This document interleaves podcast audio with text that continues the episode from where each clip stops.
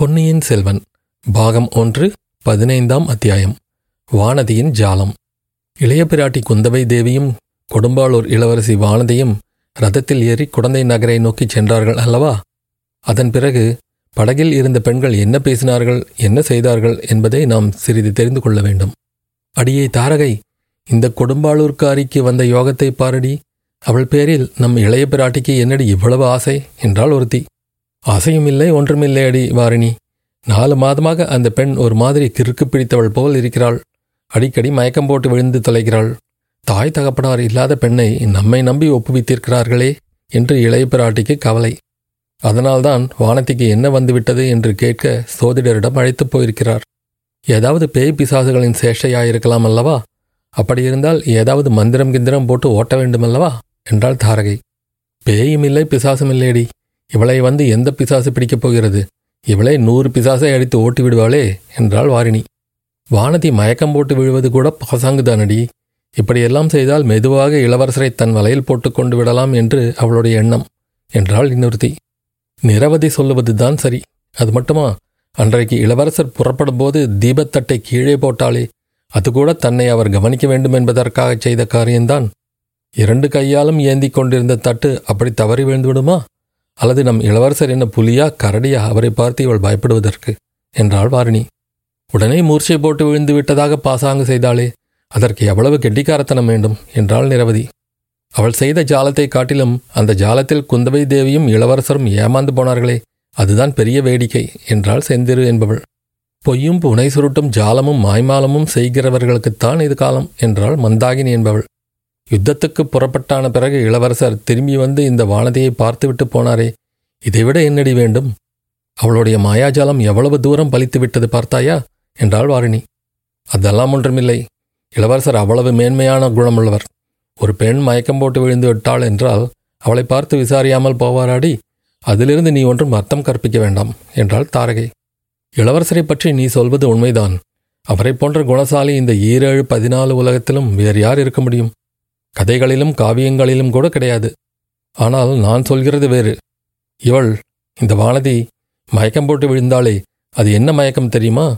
அதை கேட்க ஜோதிடரிடமே போயிருக்க வேண்டியதில்லை. என்னை கேட்டிருந்தால் நானே சொல்லியிருப்பேன் என்றாள் வாரிணி. அது என்ன மயக்கமடி? எங்களுக்குத்தான் சொல்லேன் என்றாள் செந்துரு. வாரிணி செந்துருவின் காதோடு ஏதோ சொன்னாள். என்னடி ரகசியம் சொன்னாள்? எங்களுக்கு தெரியக்கூடாதா? என்று நிரவதி கேட்டாள். அது சாதாரண மயக்கம் இல்லையாம் மையல் மயக்கமாம் என்றாள் செந்திரு. உடனே எல்லோரும் கலகலவென்று சிரித்தார்கள். அதை கேட்டுவிட்டு நதிக்கரை மரங்களில் இருந்த பறவைகள் சடசடவென்று இறக்கை அடித்துக்கொண்டு பறந்து சென்றன. நம் இளவரசர் இலங்கையிலிருந்து திரும்பி வந்தால் மறுபடியும் இவள் மாயப்பொடி போட பார்ப்பாள். அதற்கு நம் இடம் கொடுத்து விடாமல் ஜாக்கிரதையாக இருக்க வேண்டும் என்று சொன்னாள் நிரவதி. இளவரசர் திரும்பி வருவதற்குள் இந்த வானதி பைத்தியம் பிடித்து பிதற்ற ஆரம்பிக்காவிட்டால் என் பெயர் தாரகை இல்லை பெயரை தாடகை என்று மாற்றி வைத்துக் கொள்கிறேன் என்றாள் தாரகை. அது கிடக்கட்டும்படி இளைய பிராட்டி சொல்லிவிட்டு போன காரியத்தை அவர் வருவதற்குள் செய்து வைக்க வேண்டாமா?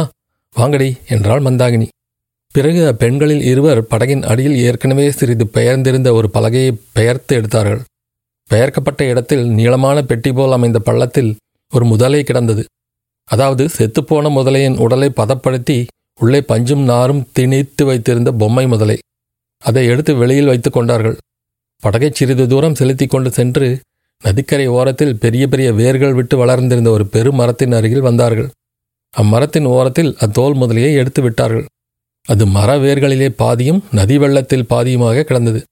பார்ப்பதற்கு நிஜ முதலையைப் போலவே பயங்கரமான தோற்றம் அளித்தது. வெள்ளம் அடித்து கொண்டு போய்விடாமல் ஒரு சிறிய மணிக்கயிற்றை அதன் கால் ஒன்றில் கட்டி வேரோடு சேர்த்து பிணைத்தார்கள். கயிறு வெளியில் தெரியாதபடி நீருக்குள்ளேயே அமுங்கி இருக்கும்படி கட்டினார்கள். ஏனடி மந்தாகினி எதற்காக இந்த பொம்மை முதலே இப்படி மரத்தடியில் கட்டி வைக்கச் சொல்லியிருக்கிறார் இளைய பிராட்டி? என்று தாரகை கேட்டாள். உனக்கு தெரியாதா வானதி மிக்க பயந்தாங்கொழியாயிருக்கிறாள் அல்லவா? அவளுடைய பயத்தை போக்கி தைரியசாலியாக்குவதற்குத்தான் என்றாள் மந்தாகினி. எல்லாவற்றையும் சேர்த்து பார்த்தால் வானதியை இளவரசருக்கு கல்யாணம் பண்ணி வைத்து விட வேண்டும் என்றே குந்தவை தேவி உத்தேசித்திருக்கிறார் போல் இருக்கிறது என்றாள் நிரவதி. அப்படி ஏதாவது பேச்சு வந்தால் நான் இந்த வானதிக்கு விஷத்தை கொடுத்து கொன்று விடுகிறேன். பார்த்து கொண்டிரு. என்றாள் பொறாமைக்காரியான வாரிணி. நீ இப்படியெல்லாம் எரிச்சல் அடைவதற்கு காரணமே இல்லை. மானிய கேடத்து இரட்டை மண்டல சக்கரவர்த்தியும் வேங்கி நாட்டின் மன்னரும் கலிங்க தேசத்து ராஜாவும் வடக்கே வெகு தூரத்தில் உள்ள கண்ணோசி சக்கரவர்த்தியும் கூட நம் இளவரசருக்கு பெண் கொடுக்க காத்திருக்கிறார்களாம். அப்படி இருக்க இந்த கொடும்பாளூர் வானதியை யாரடி லட்சியம் செய்யப் போகிறார்கள்? என்றார் மந்தாகினி. நீ சொல்லுகிறபடி அந்த அரசர்கள் காத்திருக்கலாமடி. ஆனால் நம் இளவரசருடைய விருப்பம் அல்லவா முக்கியம்? இளவரசர் நான் எப்போதாவது கல்யாணம் செய்து கொண்டால் தமிழகத்து பெண்ணைத்தான் மணந்து கொள்வேன் என்று சொல்லிக் கொண்டிருக்கிறாராம். உங்களுக்கெல்லாம் இது தெரியுமா? என்றால் செந்திரு. அப்படியானால் மிகவும் நல்லதாய் போயிற்று. நாம் எல்லோரும் சேர்த்து தனித்தனியே நம் கைவரிசையை காட்ட வேண்டியதுதானே? இந்த வானதியினால் முடிகிற காரியம் நம்மால் முடியாது போய்விடுமா? அவளிடம் உள்ள மாயப்பொடி நம்மிடமும் இல்லையா என்ன? என்றாள் தாரகை. இப்படியெல்லாம் இந்த பெண்கள் பேசியதற்கு ஆதாரமான நிகழ்ச்சி என்னவென்பதை நேயர்களுக்கு இப்போது தெரிவிக்க விரும்புகிறோம்.